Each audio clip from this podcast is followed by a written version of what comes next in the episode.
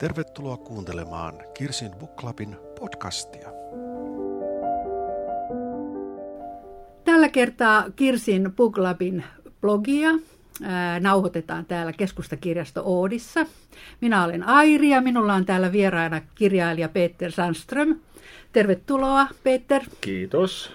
Itse asiassa me nauhoitetaan tätä viikolla, joka on kirjan päiviä vietetään tällä viikolla ja ihan juuri nyt, kun on tiistai kahdeksas yhdeksättä ja kello neljätoista vietetään read houria eli lukutuntia. Tämä on kai jonkunlainen kansainvälinen lukutaitopäivä, jolloin erityisesti kiinnitetään huomiota sitä, miten tärkeää on lapsille ja nuorille lukeminen. Minkälainen lukija sinä olit lapsena ja nuorena? Kyllä mä olin ihan innokas lukija, että mä kävin kirjastossa. Öö, aika varhain, siis suurin piirtein silloin, kun olin koulun eka, ekaluokassa, sitten mä rupesin käymään kirjastossa ja raahasin kotiin kassikaupalla tietysti kirjoja. Luin kaikenlaista mielenkiintoista. Olen aina tykännyt kirjastoista. Mm, niinpä. Öö, Uudessa Kaarelapöydässä on hyvä kirjasto, eikö niin? On. Kyllä. Ja se puhutaan on, siitä vaikka joo, vähän kyllä. Myöhemmin. Mullakin on siitä joku kokemus. Eh, mutta no missä vaiheessa tuli sitten se ajatus, että, että sä voisit itsekin kirjoittaa ja ihan siitä voisi tulla sulle elämän ura? No mä olin kiinnostunut kirjoittamisesta jo, jo koulussa ja, ja varsinkin lukiossa mä tykkäsin kirjoittaa aineita, mutta en mä nyt kirjailijauraa ajatellut koskaan. Mä, mä tykkäsin tietysti tekstistä ja tekstin luomisesta ja, ja, ja tuota, työstämisestä, mutta mä menin ö, toimittajakoulutukseen. Et musta tuli sanomalehden toimittaja. Ja sitä työtä olen tehnyt monta monta vuotta, mutta sitten jossakin vaiheessa tulin siihen, että jos nyt kuitenkin yrittäisi kirjoittaa jotakin muuta. Koska kun kirjoittaa lehtijuttuja, pitää tietysti aina kirjoittaa totuutta tai pyrkiä siihen. Ja se on välillä aika tylsää. Mä ajattelin, että jos kirjoittaa fiktiota, niin, niin sit voi, voi niin kuin valehdella armotta. Ja hyvällä omalla tunnolla vielä. Et se tulee aika myöhään. Tietysti mä nuorena mä, mä kirjoitin runoja, mutta mä olin suoraan sanoen surkea runoilija. Onneksi mitään ei julkaistu koskaan. No, oli muutama runo Studentbladetissa, siis ruotsinkielisessä ylioppilaslehdessä, mutta se oli yli kolmekymmentäviisi vuotta sitten, että se nyt on jo unohdettu juttu. Mä rupesin kirjoittamaan proosaa vaik- vasta niin kuin kolme, mä olin kolmekymmentä vuotta vanha. Mä menin semmoisen kurssiin, luovan kirjoittamisen kurssiin Turun työväenopistolla, ruotsinkielisellä työväenopistolla, Arbetarinstitutetissä. Ja siitä se lähti sitten. Niin, eli siis nyt kun sulta on ilmestynyt juuri, juuri tuota, itse asiassa ku, noin kuukausi sitten tämä Kärleken et tamdjur, eli tamdjur, rakkaus joo, on kesyeläin. Tämä on, tämä on neljäs suomennettu, mutta tämä on kyllä, monesko tämä sun kirjasi sitten jo on? Eikö se ole? Se on viides suomennettu. Viides suomennettu, joo, aivan siellä, totta. Se on joo, totta. Siellä oli, siellä siellä oli tuommoinen novellikokoelma, joka ilmestyi kahde, kahdeksan vuotta sitten. Se oli ensimmäinen Se oli ensimmäinen, joo. Sinulle. Joka et ole täällä. Kyllä, kyllä. Joo, joo, joo. Kyllä. Eli tosiaan vi- viides suomennettu, joo. Mutta kuinka monesta tämä sun kirja muuten on? Yhdeksäs. No niin. Mm. Eli ensimmäinen tuli jo yhdeksänkymmentäkahdeksan. Joo, se oli novellikokoelma. Ja vuonna kaksitoista on tullut ensimmäinen suomennettu. Mm-hmm. Minkälainen kokemus sulla itselläsi on, että missä vaiheessa sä itse koet, että, tai minkä kirjan yhteydessä sä oot ikään kuin lyönyt itsesi myös suomenkielisellä puolella läpi, koska näähän tuli nyt sekä alkuperäinen että suomennos ilmestyi yhtä aikaa, kertoo siitä, että sulla on vankka mm. suomenkielinenkin lukijakunta. No se on tietysti vaikea sanoa, että mikä on läpilyönti ja mikä ei, mutta, mutta yleensä tämä, että, että mun, mun kirja on suomennettu, se on ollut valtavan hyvä kokemus minulle. Ensinnäkin mä nostan hattua kaikille suomentajille, kääntäjille, tekevät valta, valtavan hyvää työtä. Ja, ja se on tietysti aivan mahtavaa huomata, että, että niitä myös luetaan suomeksi, jonkun verran ainakin. Mutta en mä tiedä, olenko mä edes lyönyt itseni läpi vieläkään, mutta se nyt on vaikea sanoa. No kyllä, kyllä, siis kyllä mä väittäisin, että sulla on, sulla on vankka lukijakunta myös, niin. myös suomeksi.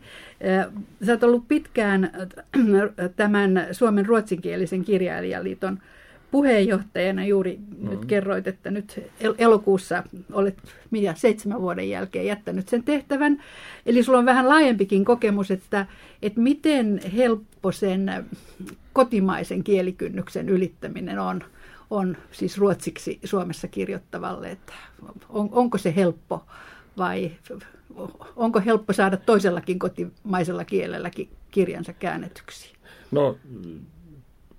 En mä nyt tiedä, ei se helppoa, mutta jo, joitakin käännetään, joitakin hyviä ei käännetä.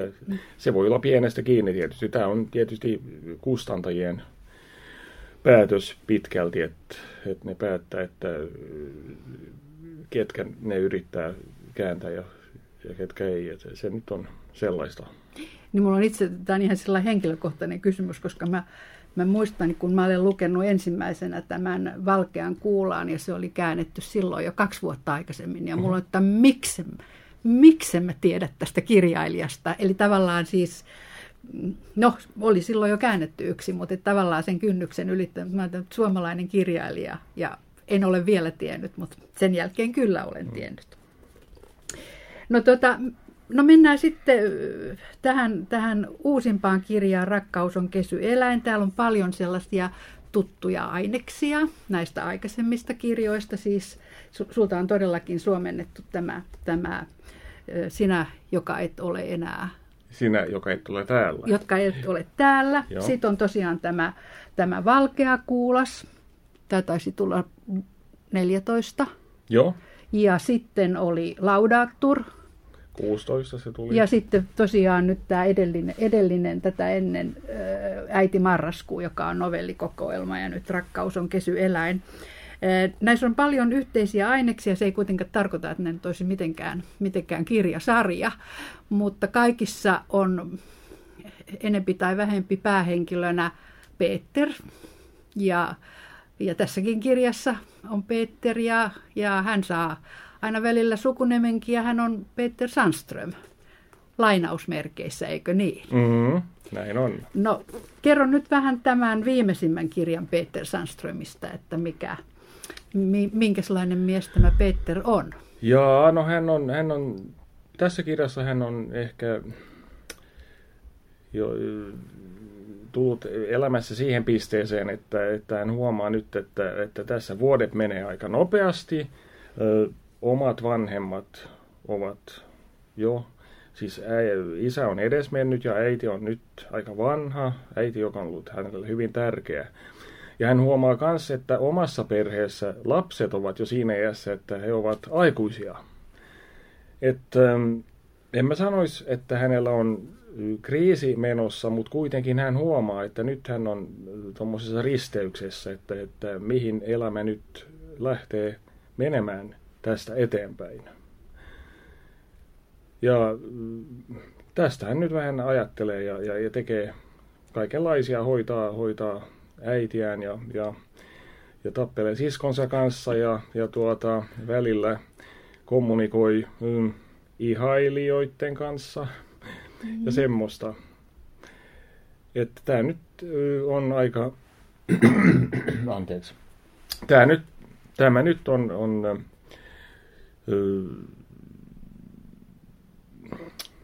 aika normaalia elämää ehkä mm. hänelle. Häne, hänelle. Joo. Niin. Hän yrittää kirjoittaa toista kirjaa, mutta siitä ei tule mitään, siis Naisen sielua, sen, sen nimistä kirjaa.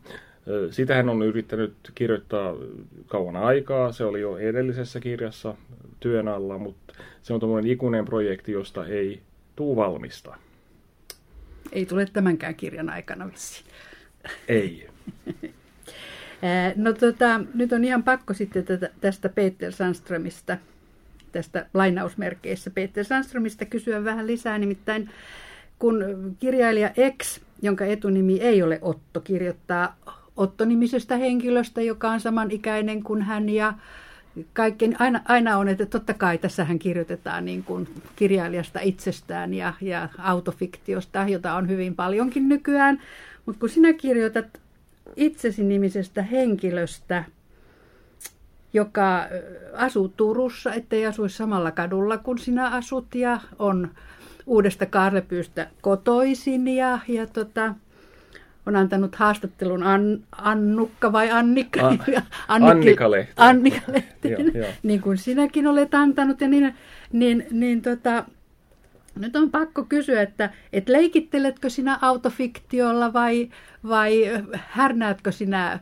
Härnäätkö sinä lukijaa, jonka on ihan pakko googlattaa, että kuka se nyt onkaan se Peter Sandströmin vaimo ja niin edelleen. Eli, eli miksi, miksi Peter Sandström no lainausmerkeissä? Ei, joo, ei, ei, mulla, ei minulla ole oikeastaan minkäännäköisiä taka-ajatuksia. En mä yritä härnätä ketään ainakin, ainakaan, enkä, enkä mä yritä niin kuin huijata lukijaa, vaikka mä käytän... Niin kuin mun omaa elämääni, mun omaa totuuttani niin kuin taustamateriaalina. Mutta toisaalta minulla siis Peter Sandström ilman lainausmerkkejä, mulla on ihan tavallinen elämä, ehkä joku voisi sanoa jopa tylsä elämä, että et ei siinä ole mitään, ei siinä ole mitään, mitään tuommoisia salaisuuksia, jotka olisi jännää tuoda esille.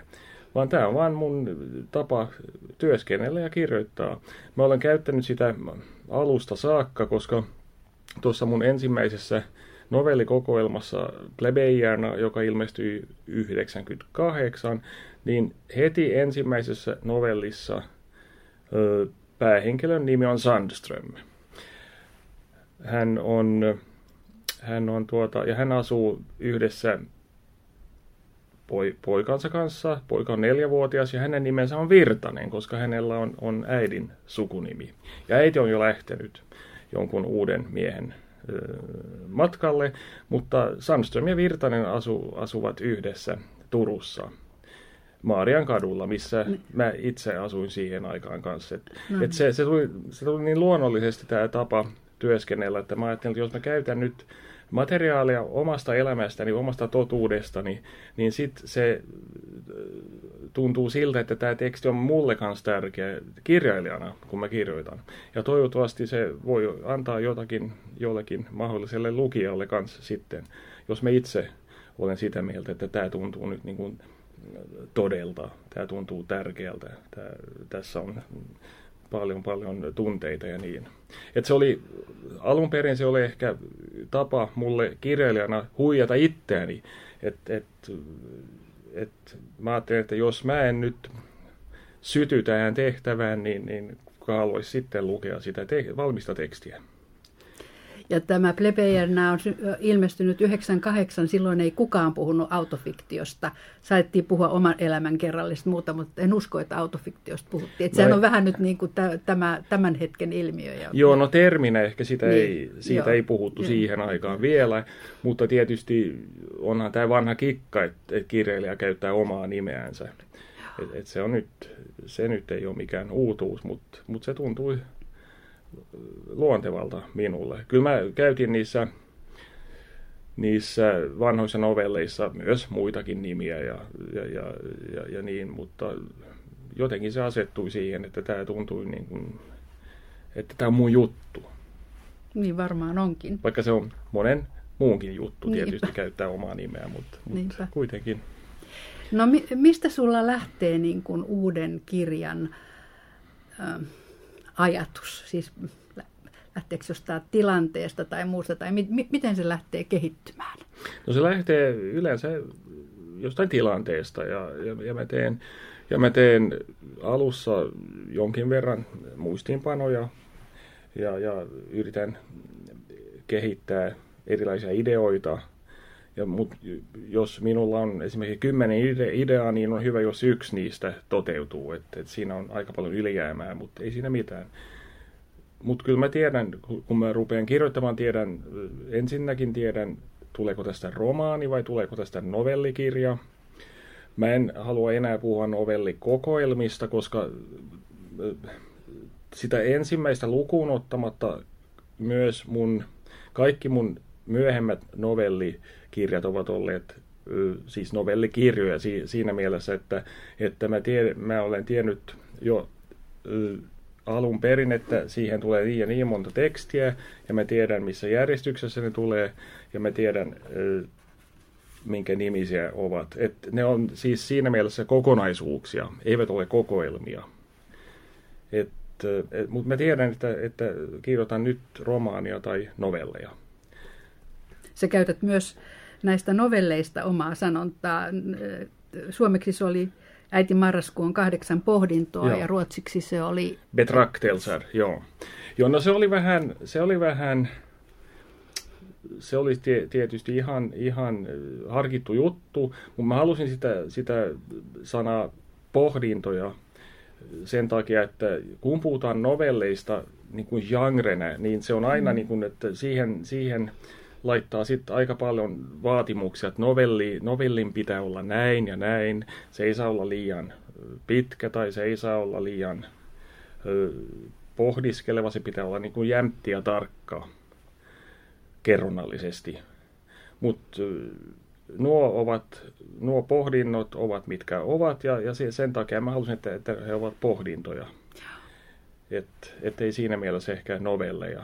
Mutta mielenkiintoista kuunnella, kuulla se, että sä rakennat sen novellikirjankin todella, että se on yksi kokonaisuus, mm. eikä niin, että, että se on niin kuin ikään kuin irrallisista tarinoista ei, koos, ei, koostettu, ei. Että otanpa tuosta on parhaan ja tuolla joo. on joku tai näin edelleen. Joo, ei, Joo. ei kun Joo. kyllä nämä on kaikki kirjoitettu sillä lailla, että he ovat niin kuin pro, erilaisia projekteja. Että mä tiedän, että nyt mä kirjoitan tällaisen kirjan, missä on näin, tä, tällaisia, tällaisia, tällaisia tekstejä. Sitä ensimmäistä lukuun ottamatta, koska siellä oli tietysti materiaalia monen vuoden varrelta poimittu sieltä täältä. Se oli kokoelma. Mutta se, se ensimmäinen kirja on yhä mulle todella rakas tietysti. Se, se, oli, se, oli, se oli monella tapaa ja epävarma tietysti. Kun se, oli, kun se oli kuitenkin debyytti, mutta, mutta kuitenkin sehän oli ensimmäinen. Ensimmäinen, se on aina ensimmäinen. Mm, kyllä, kyllä, kyllä. No, tota, pystytkö kertomaan tai palauttamaan mieleen, tai haluatko kertoa, että minkälaisesta tilanteesta tai ajatuksesta tämä, tämä viimeisin rakkaus on kesy, eläin on lähtenyt? Mm, mm. No... Se on kirjoitettu viime vuonna ja, ja, ja se on sikäli niin kuin se, se perustuu niin kuin tiettyihin tapahtumiin, jotka me, joita me itse koin silloin. Esimerkiksi mä olin, melkein koko kesän mä olin äitini kanssa ja, ja hänen tukenani siellä vanhassa kotikaupungissani, vanhassa kotitalossani, lapsuuden kodissani. Ja, ja silloin, kun mä olin siellä hänen kanssaan, niin mä kirjoitin samalla, kun mä istuin siellä. Hän, äiti katseli telkkaria ja mä kirjoitin kirjaa siinä vieressä. Et se oli niin kun, siinä mielessä melkein suora lähetys mun tilasta ja, ja elämäntilanteesta yhtenä kesänä. Mutta tämä on tietysti pelkästään se rakenne, että, että siinä on tietysti laitettu sellaista materiaalia, jota, siis sellaista, mitä ei ole niin kuin suoraan totuudesta tai, tai suoraan omasta elämästä, mutta, mutta kuitenkin se oli tämä tilanne, että mä olin siellä ja kirjoitin. Ja tuota äiti oli... Oli tuota, hän oli avun tarpeessa ja hän oli jo silloin iäkäs, hän on vielä elossa, voi todella hyvin tänä päivänä, mutta hän oli tilapäisesti vähän heikommissa hapeissa silloin. Hän oli jo silloin yhdeksänkymmentäkaksivuotias, että, mutta kuitenkin... Niin kuin, kir- niin kuin kirjan niin, kyllä, lähti. Kyllä, niin, joo, niin, joo, niin, joo, niin, joo, mm, joo. Mm. No tota, Peter Sandström, tämä lainausmerkeissä oleva... Todellakin tulee kesäksi hoitamaan äitiä. Sisko on, asuu samalla paikkakunnalla, mutta sisko on, on, on siellä, mutta, mutta siskokin kokee, että nyt tarvitaan apua. vaimo ja tytär. Vaimo on muuten tässä kirjassa Darling nimeltään, jos se jo kertoo, että, että Peter Sandström rakastaa vaimoaan kovasti, mutta pelkää kyllä, että etäis, et, että etäisyys kasvaa ja noin, noin fyysisesti etäisyys kasvaa, koska vaimo on lähtenyt tyttären kanssa Siperian rataa pitkin Vladivostokiin asti ainakin. Eli siis he tekevät kesälomamatkaa sinne, mutta Peter ei nyt sitten pääse mukaan, koska hän, on, hän hoitaa äitiä. Ja tosiaan naisen sielukirja ei, ei etene. Ja, ja naisia on sitten Peterin elämässä muutenkin. Kaikkihan nämä nyt ympärillä olevat naisia. Poika on jossakin kaukana, hmm. kaukana opiskelemaan ja poika on fiksu ja tutkii musta, mustaa mitä ainetta. Ja mikä, mikä se on? Dark matter. Joo, niin se, se on siis... Musta aine. Miten, joo. Pimeä, anteeksi. No, no. Pim, pimeä ainetta. Se on pimeä, pimeä ainetta, pimeä, joo. Pimeä joo. Ainetta. Hän, hän on fyysikko. Hän on fyysikko, Kyllä. joo. Mut sitten on, mutta Peterillä on sitten näitä tämmöisiä... Muutama, muutama nainen, jotka ovat tosiaan tulleet tämän, tämän lehti, naisten lehtihaastattelun jälkeen. Hän on saanut kaksikymmentäyhdeksän vast, äh, kirjettä, viestiä, ja kun on sattu olemaan saman määrä kuin on aakkosia, niin hän on nimennyt ne A, B, C, D ja niin edelleen. Nyt on jäljellä erityisesti ilmeisesti vain enää yksi, eli Karhu-niminen rouvashenkilö, hänkin, mm-hmm. joka, joka sinnikkäästi yrittää saada Peteriä sitten telttaretkelle ja mille kaikille. Ja täm, täm, tämmöisestä niin kuin kokonaisuudesta tämä, tämä tota, mm-hmm. kaikki sitten koostuu. Eli naiset pyörii siinä ympärillä, mutta, mutta kovin helppoa Peterillä ei ole. Mikä se suurin ongelma sitten mahtaa olla? Mä luulen, että se suurin ongelma on se, että Peter yrittää olla niin kuin kaikille mieluisa. Hän, hän, hän, hän, ei, hän ei pysty sanomaan ei kenellekään, vaan hän, vaan, hän, hän antaa niin kuin asioiden tapahtua, vaan hän vaan niin kuin siellä on, on mukana jotenkin. Siinä mielessä heikko ihminen, että hän, hän ei osaa... Niin kuin päättää itse, että nyt mä sanon ei tolle ja nyt mä, nyt mä teen niin, nyt mä teen näin. Hän on vaan jäänyt sinne istumaan äitinsä kanssa ja siskonsa kanssa ja, ja tuota, kaikki muu ympärillä vain tapahtuu. Ja hän yrittää, hän, hän yrittää niin kuin väistää konflikteja mahdollisimman paljon. Hän ei halua, hän ei tykkää sellaisista. Et siinä mielessä vähän saamaton mieshenkilö kyllä. Niin vähän tämä, tämä karhullekaan hän ei saa sanottua et lopullisesti, että hän yrittää niin kuin kaikilla tavalla viestiä, että, että olen naimisissa ja karhukin sanot, niin Joo. hänkin on. Ja taas tulee seuraava viesti ja, ja karhu haluaisi, haluaisi ehdottomasti tavata ja, ja, ja, ja Peterkään ei oikein tiedä, mutta erityisesti varmaan, että hän ei, hän ei, hän ei saa sanottua, että hei nyt riittää. Hän haluaa, hän haluaa karhu haluaa telttaretkelle Itä-Suomeen, Joo. Kolin alueelle. Kol, Kolin alueelle, Joo. joka on muuten ollut hirveän suosittu tänä kesänä. Niin on varmasti, mutta tämä ei, tämä ei tapahtunut tänä ei, kesänä. Ei, ei tapahtunut jo. ollenkaan. Mut se on ihanaa. Mä Joo. olen itse jopa käynyt siellä. Se on no ihan, niin. ihan tuota, kansallismaisema, eikö se ole? Kyllä, kyllä. Joo. Sen takia se on saanut nuoria Joo. ihmisiä erityisesti tänä kesänä. Joo, kyllä. Joo, mutta Peter ei lähde nyt sitten kuitenkaan. No mutta hän, ei sano oikein no hän suoraan vetoaa, hän, vetoaa, hän vetoaa koko ajan tuohon, että hänen pitää auttaa äitiä. Eikö se ole helppoa? Niin. Joo. Kuka nyt voi sanoa mitään niin kuin sitä vastaan? Eikö se ole, eikö se ole ihan, ihan niin kuin kaunis teko, että et, et aikuinen poika haluaa auttaa äitiänsä? Kyllä, kyllä. Äitinsä. Kyllä, kyllä. Joo. Ja siis äidin ja, ja Peterin suhdehan on läheinen ja on ollut. Se on ollut sitä muissakin kirjoissa. Mutta tässä kirjassa Peter kyllä välillä myös ärsyyntyy siihen. siihen. Äiti, äiti ei todellakaan, niin kuin kerroittiin, ei enää ole... Ei ole ihan entisensä, hän on, hän on jo dementoituva ja, ja ei, ei, ei, ei pysty samalla tavalla liikkumaan. Ja, ja... Joo, se, se, se ärsyttää Peteriä tässä kirjassa varmaan siis toi, että hän huomaa, että äiti on heikko. Hän on aina ollut vahva. Nyt hän on heikko. Kaikki kestää kauan, kun hän pukeutuu, kun he ovat menossa jonnekin. Ja, ja, ja, ja tätä mun kertoja ei voi niin kuin sietää sillä lailla. Hän haluaa, että asiat pysyisivät niin kuin ovat aina olleet. Vaikka se on ihan luonnollista, että, että ihminen, joka on yli yhdeksänkymmentä vuotta vanha ja on elänyt terveenä koko elämänsä, tietysti hän jossakin vaiheessa rupeaa hiipumaan. Mutta tätä Peter nyt ei voi sietää.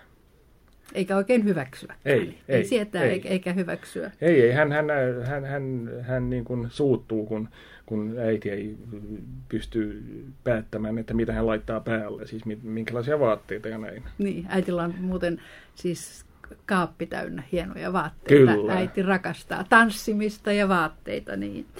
Vähän samanlainen on suhde mm. siskoonkin itse asiassa. Mm. Sis, selvästi siis, äh, heillä on läheinen suhde, he ovat matkustaneet paljon, paljon nuorempina yhdessä. Ja, ja, ja, niin, Peterillä on ollut myös joku kirjoitus sisarussuhteista meneillään. Se, sekään ei oikein suju, mutta vähän samalla tavalla niin kuin sisarkin ärsyttää.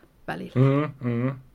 Joo, hän, se sisar vie liikaa tilaa Pietarin mm. mielestä, että tuota, aina kun hän saapuu jonnekin paikkaan, huoneeseen, pihaan, minne tahansa, niin hän vie kaiken tilan saman tien. Ja, ja, ja tuota, ehkä, ehkä, siis hän on, hän on van, vanhempi sisko. Hän on muutama vuosi vanhempi kuin tämä Peter ja, ja hän on aina ollut isosisko. Ja, ja siis vaikka nämä, nämä ihmiset ovat nyt käytännössä aikuisia, niin tuommoiset vanhat roolit, ne, ne, ne, ne tulee aina niin kuin voimaan, kun, ne tapa, kun he tapaavat toisensa. Ja tätä on tietysti myös vähän niin kuin nöyryyttävää huomata ehkä tälle kohta kuusikymppiselle miehelle. No nyt näin kun me puhumme tästä, jos, jos ei ole kirjaa lukenut, niin tästä voi tulla sellainen tunne, että tämä on ikään kuin tämmöinen niin kuin realistinen kertomus. Siis yhä useampi on, on tilanteessa, jossa vanhat vanhemmat vievät huomioon ynnä muuta ja, ja, ja, ja, ja sä kirjoitat hyvin paljon niin kuin yksityiskohdista. Nämä on niin kuin hyvin selkeästi niin kuin näkyvissä nämä tilanteet, mutta sitten se, mikä, mikä näihin tulee, näihin tulee semmoista arjen absurdiutta. Sisko tulee, tulee mönkiällä kypärä päässä tai välillä muistelmissa. Se ei nyt tapahdu nyt, mutta vähän aikaisemmin on ollut äiti ja sisko ottavat yhteen ja heikö painivat vai mitä pihalla. Siis tulee semmoisia pieniä nyansseja, jotka niin kuin irrottaa sen semmoisesta, semmoisesta niin kuin arjen realismista. Ja tämä, tämä on se sun oman tyylisi niin kuin ydin, mm. eikö niin? En tiedä. Se, sen, Lukijalle ainakin. Joo, no voi olla, mutta tommoset, tommoset kohdat, ne vaan niin kuin tulee mukaan, kun mä kirjoitan. Et, et, ehkä se on jonkinlaista pohjalaista. pohjalaista arkea. Tai ei sitten. Joo, mutta tuota, sun kirjoissasi on myös, nyt ainakin näissä, näissä, näissä kaikissa viimeisissä on matka. Tehdään jonkunlainen automatka. Tässä Rakkaus on kesyeläin. Se, se ei ole niin pitkä, mutta, mutta se on... Siis äiti ajaa ja, ja Peter ja sisko ovat kyydissä ja, ja mennään isän haudalle korjaamaan isän, isän hautakiveä. Siskolla on lämmintä valkoviiniä mukana ja Peter ja sisko siellä, siellä juovat sitä ja niin edelleen. Mutta, mutta samanlainen, jonkunlainen elämänmatka tämäkin on näissä aikaisemmin. On, ollut, on, sitten on tehty isän kanssa. Ää, Laudaatturissa tehtiin isän kanssa semmoinen elämänmatka ja sitten, sitten tuossa Valkeassa kuulaassa se oli äidin tämmöinen viimeinen parannusmatka. Niin, niin. Mutta kaikissa niissä on Ford. Mä johonkin sen kirjoitinkin, on Ford. Capri oli se isän vanha auto, jolla äiti ja Peter kulkivat siellä, siellä Valkeassa kuulaassa sitten oli Ford Taunus. Nyt, ei taja, nyt, on, nyt oli vihreä Ford. Nyt on Ford Focus. Jo, Oliko kyllä. se Focus? Joo, no. kyllä. No mistä nämä Fordit tulee? No ne tulee kyllä suoraan omasta elämästäni. Että, että mun isä oli kova Ford-mies. Hän osti, ensin hän osti, sodan jälkeen hän osti kaksi Wartburgia. Ne olivat siihen aikaan aika huokeita, siis viidenkymmenluvun lopulla. Hän osti Wartburgin ja Wartburgin, mutta sitten tuli nämä Fordit. Ja he ovat pysyneet nyt ö, tässä perheessä niin kun aina tähän päivän saakka. Et äidillä on tosiaan yksi vihreä Ford Focus vieläkin, vaikka hän ei ajaa enää, mutta hänellä oli ajokortti vielä vuosi sitten, mutta nyt hän on joutunut luopumaan siitä, mutta mut toi Fordi on kyllä voimassa. Tämä muuten äidin ajamisesta, siis tässä, tässä Rakkaus on kesyeläin, niin, niin siinähän siis Petteriä välillä ärsyttää se, koska äiti on tietyissä asioissa huoleton, mutta ajokortti löytyi aina ja oli muutamia asioita ja ajokortti oli yksi, aina löytyi ajokortti, vaikka monet asiat olivat, olivat hukassa. Et siis ajaminen oli myös äidille tärkeää. Mm-hmm. Joo, joo. Eh, no autot, nämä Fordit ja, ja matkat. Tämähän on, on autofiktiota, eikö niin? No juuri nimenomaan, aivan oikein, autofiktiota, Fordit. Siinä, Fordit, mie- siinä mielessä. Siinä mielessä, joo. kyllä, joo, kyllä. ehdottomasti.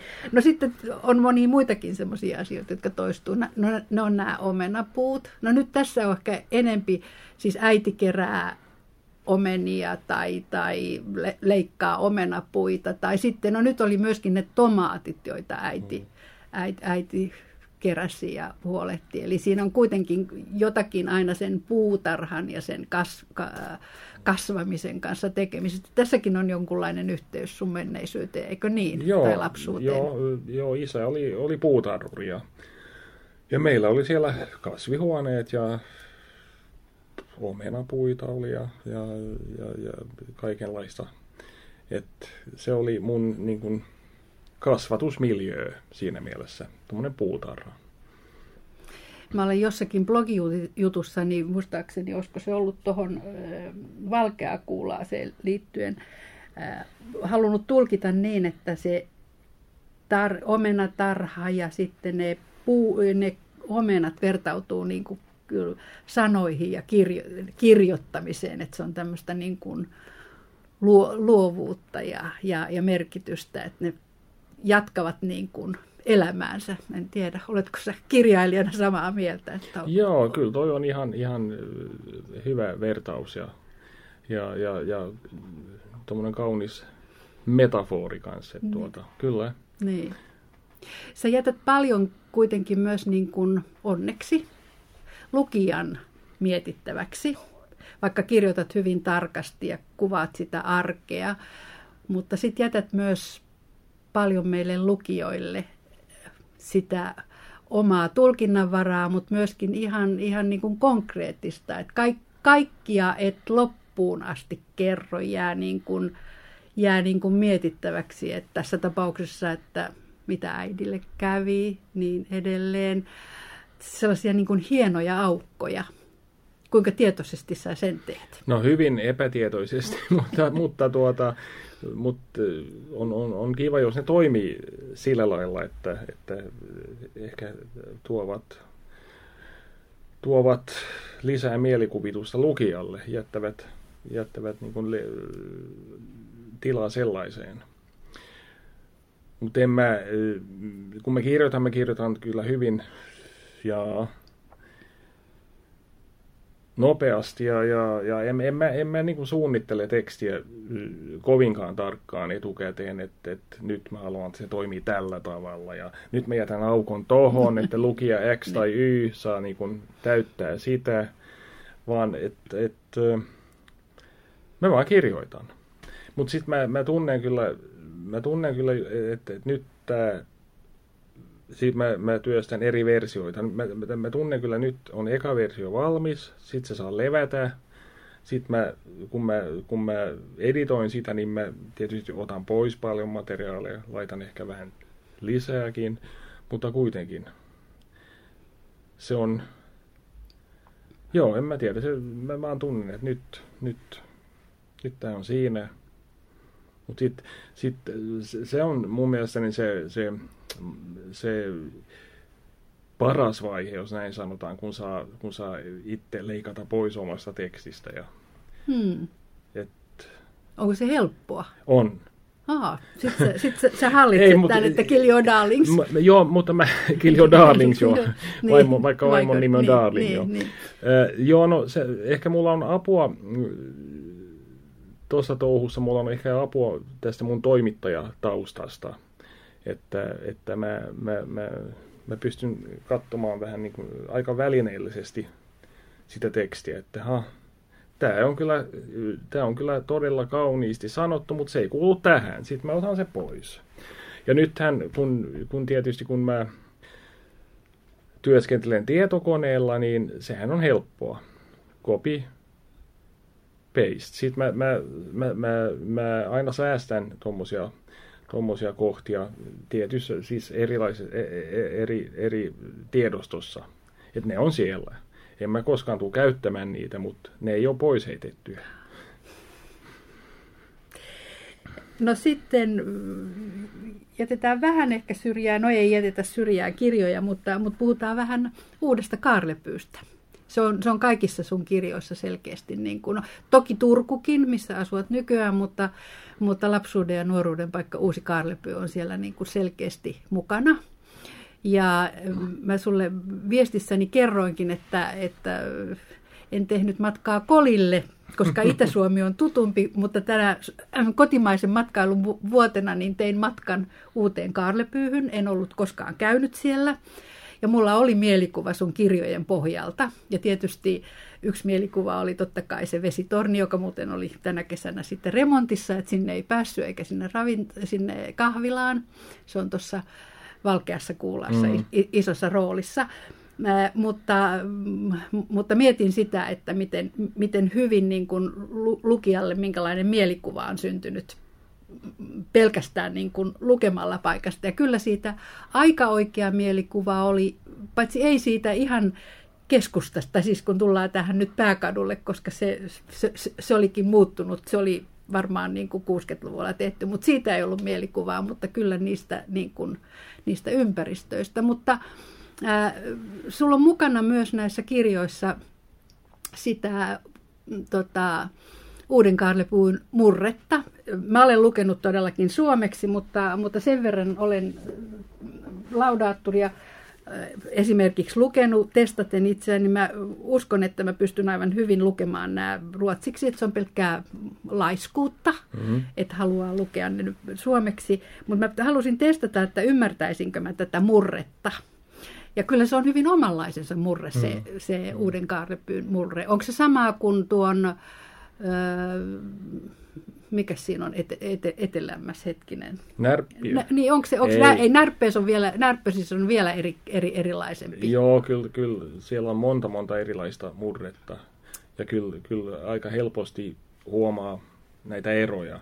Niin. Et kyllä mä pystyn sanomaan, esimerkiksi minä pystyn sanomaan, että mistä päin toi on ja toi ja, ja, ja niin poispäin.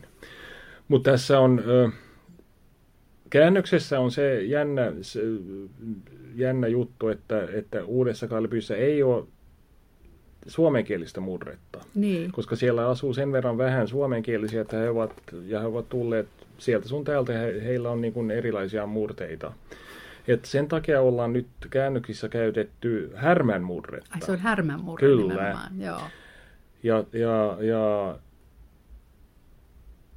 mä en tiedä, mitä mieltä olet, miten se toimii suomeksi. Se toimii hyvin suomeksi, se on, niin kuin, se on riittävän omaleimaista. Mm. Se ei ole kuitenkaan sillä tavalla... Niin kuin, se on pohjalaasta. Se on pohjalaasta, se ei ole niin kuin liian...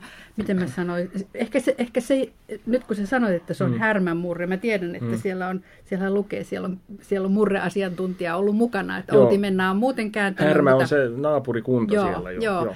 Niin se, tota, se, se, se, siinä on niin kuin sellaisia sanon, sanontoja, jotka ei niin kuin ensimmäiseksi on näitä kliseisiä. Pohjalaissanonta, että se on liiku riittävän omaleimaista. Joo. Toimii kyllä. Joo, no mun vanha ystävä Jorma Malinen on toiminut murreasiantuntijana. Hän on entinen poliisi ja nyt hän on saanut toimia kielipoliisina. No niin, kyllä, kyllä. No tota, mikä, sä varmaan itse hyvinkin puhut sitten uudessa kaarnipyydyssä käydessäsi sitä murretta. Palaa, palaako se sulle Joo, mieleen? Palaa. Joo. Joo, kyllä. Joo. Se tulee, se tulee kertaheitolla, kun mä astun siihen maanperään, niin kyllä, kyllä murre sitten luistaa. Eh, tuota, uudesta kaarnipyydystä todellakin... Siellä on, siellä on muutakin kuin vesitorni, sen opin ja, ja näin. Ää, sä kerroit, että sä olet ahkera kirjaston käyttäjä ja rakastat kirjastoja, niin uudesta Kaarlepyystä löytyy tämmöiset hauskat uuden Kaarlepyyn kirjailijapolku ja Författar Stigeni ny Kaarlepyy, eli kirjasto on koonnut tämmöiset hauskat, hauskat vihkoset siitä, mitä, mitä kirjailijoita ää, uuden Kaarlepyyn Kaarlepyyn kirjailijoista ja sitten tietyistä paikoista. No sinun kohdallasi on nyt sitten tietenkin tämä vesitorni esitelty, mutta mulle oli yllätys, miten paljon siellä on, sieltä on kirjailijoita lähtöisin. Hmm. Onko sulla joku selitys tälle asialle? No tästähän on, tästä on ollut juttua moneen otteeseen, että, että aina välillä on kysytty ja tehty jopa artikkeleita siitä, että, että minkä ihmeen takia uudesta Kaarlepyystä on lähtöisin niin monta kirjailijaa. Siis, en, siis historiallisesti ja myös mm, nykypäivänä. Topeliuksesta lähtien. Joo, joo, joo. No, tietysti, per, jos näin voi sanoa, että perinteet velvoittavat jossain määrin. Että jos huomaa, että, että, että niin kuin mä huomasin, kun mä olin lapsi ja nuori, mä huomasin, että... että kun mä luin paljon ja lainasin kirjastosta, mä luin niitä kirjoja, siellä oli niin kuin ihan tuntemat tai ihan tunnettuja kirjailijanimiä kanssa, mutta nehän, nehän, nehän, olivat, nehän oli kaikki ulkomailta. Ja, ja siis ihan, ihan siinä mielessä se oli vähän abstrakti käsite toi, että mikä on kirjailija. Mutta sitten yhtäkkiä, kun huomasi, että asuhan tässä uudessa Kaarlepyyssä kirjailijoita kanssa. Toi on kirjailija ja toi, joka on samassa kaupassa ja ostaa leipää, niin hän on kirjailija. Sitten siinä mielessä huomasi, että, että, että kirjailija se on, niin kuin, se on niin kuin ammatti monella tapaa muiden joukossa. Että, että se on mahdollisuus, jota tykkää kirja, kirjoittaa. Mutta tietysti se, se lähtee myös aika paljon siitä, että onko hyviä äidinkielen opettajia koulussa. Ja, ja ainakin mun ja monen muun mielestä on uudessa Kaarlepyyssä ollut hyviä opettajia. Ja ovat antaneet tilaa niin kuin luovaan kirjoittamiseen ja, ja et, et, et myös pojat saa mm. kirjoittaa. Ja, ja pojat ehkä osaa kirjoittaa. No niin. Joo, siinä missä tytötkin. Että siinä, et, et siinä ei koskaan ollut niinku mitään väliä, että oletko poika vai tyttö. Jos tykkäät kirjoittaa, niin kirjoita. Ja mä olin siinä mielessä aika huono poika, että mä, mä, en, mä en osannut, mä en osannut ö, ruuata mopoja tai semmoista. En, en, en mä ollut hyvä niin kuin käsilläni. En mä, en mä pystynyt edes... rakentamaan tuommoista linnunpönttöä. Mutta kyllä mä osasin kirjoittaa ainetta. Sen no mä osasin niin. paremmin. Ja sitten mä keskityin siihen. Ja mä olin todella huono matikassa. Että et se nyt oli mun juttu. No niin, siitä tuli elämänura. Kerro tähän loppuun vielä semmoinen sekä uuteen Kaarlepyyhyn että sinuun, että sitten tähän rakkaus on kesyeläin liittyvä tarina, joka täällä vilahtaa, mutta jonka itse asiassa kiitos tämän uuden Kaarlepyyn nettisivujen löysin, että tämmöinen on todella tapahtunut. Eli sinä olet ollut Lucia-neitona lukioikäisenä. Se, on, se vilahtaa täällä, täällä, hmm. täällä kirjassa, mutta se on, se on, näin on tapahtunutkin. Et kerro, mistä, mistä, mikäs tarina joo, tähän liittyy. Joo, no siis uuden Kaarlepyyn lukiossa oli... Perinteisesti abiluokka, abiluokan piti hoitaa se Lucian kulkuetta sitten, siis koulun sisäistä kulkuetta. Ja yleensä siinä kävi näin, että, että siinä, oli, siinä oli joku blondi tyttö, Luciana, ja sitten oli näitä, mikä ne on, nä, nämä tiernapojat, oli, pojat olivat sellaisia ja, ja, ja, ja niin poispäin.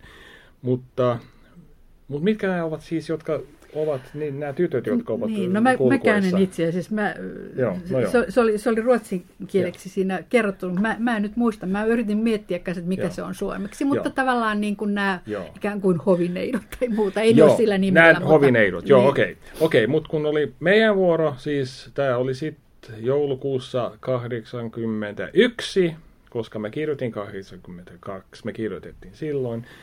Me, me ajateltiin, että nyt Nyt laitetaan kuviot uusiksi ja, ja siinä oli, että et meillä on mies Lucia ja, ja tytöt ovat tuommoisia tiernapoikia sitten. Ja sitten mut valittiin Luciaksi, koska mulla oli siihen aikaan, aikaan todella pitkä ja, ja paks, pitkät ja paksut hiukset ja olin blondi. Ja sitten pistettiin menoksi. Ja mä muistan vielä, kun, kun me tultiin, tämä oli, tämä oli pysynyt salaisuutena. Mä muistan, kun me tultiin siihen juhlasaliin, ovet aukesivat ja me tultiin sisään, niin porukka kääntyi, haluat, halusivat katsoa, että kuka on vuoden Lucia. Sitten ne huomasi, miten asia oli. Ja sitten tuli tuommoista hihihihihihihi. Kaikki siellä niin kuin hihitti. Mutta me vedettiin. Mun pitää sanoa, että se vedettiin kunniakkaasti, koska me, meillä oli kaikilla me, me naamat peruslukemissa. Ei mitään niin kuin sillä lailla ö, hullua touhua, vaan se, se oli tommonen ihan, ihan, ihan ö, kunniakas saattue. Mutta kyllä kaikki, jotka olivat siellä, muistaa tämän vielä. Ja, ja minä henkilökohtaisesti sain sitten myöhemmin siis penkkareissa mä sain, mä sain tommosen diploman, että mä olin koulun kaunein blondi. No niin, joo. Siinä että oli, loppu hyvin, kaikki hyvin. Se oli ihan tosielämän tarina. Siinä oli kuitenkin mukana sitä, sitä tiettyä absurdiutta, sellaista arjen absurdiutta, mistä, mistä puhuimmekin ja Ja ehkä juuri sitä, minkä takia siis sun, sun kirjo, kirjoissasi on semmoinen, ne, ne on, niissä on semmoinen surumielinen vire, mutta ne ei ole yhtään ahdistavia eikä masentavia, vaan, vaan ne on sellaisia lämpöisiä. Kiitos niistä. Ja sä oot kirjoittanut nyt kahden vuoden välein, että onkohan sitten kaksikymmentäkaksi tulossa seuraava? No ei voi koskaan olla varma tietysti, mutta mä yritän tietysti aina kirjoittaa jotain. Ehkä nyt, ehkä nyt on ton naisen sielun vuoro sitten, vai se kirjaa. No niin, sitä odottaessa. Kiitos Peter. Kiitos. Kirsin Booklabin kirja ja muita kulttuurijuttuja löytyy myös blogissa osoitteessa kirsin booklab piste com. Ja meitä voi seurata Kirsin Booklabin nimellä Facebookissa, Instagramissa ja Twitterissä. Pidetään yhteyttä.